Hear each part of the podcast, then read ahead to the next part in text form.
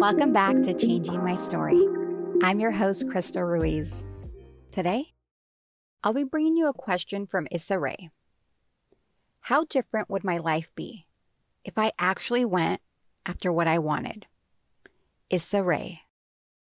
It's easy to wonder what life would be like if you had taken a chance on yourself.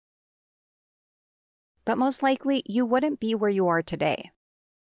That could be a good or bad thing. In life, there are lessons, and if you don't learn from them, they tend to repeat themselves. I encourage you to look into the future and commit to going after those dreams and ideas in your head. Start small and go from there. I started this podcast as an idea many years ago. Then I got the name. But it took a while until I finally took that leap to make it a reality.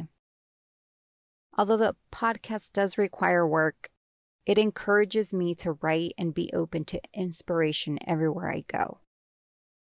I hope you find inspiration in the future you're creating. If you have a few moments, please rate and review the show on Apple Podcasts and Stitcher. Thank you, and I'll see you tomorrow.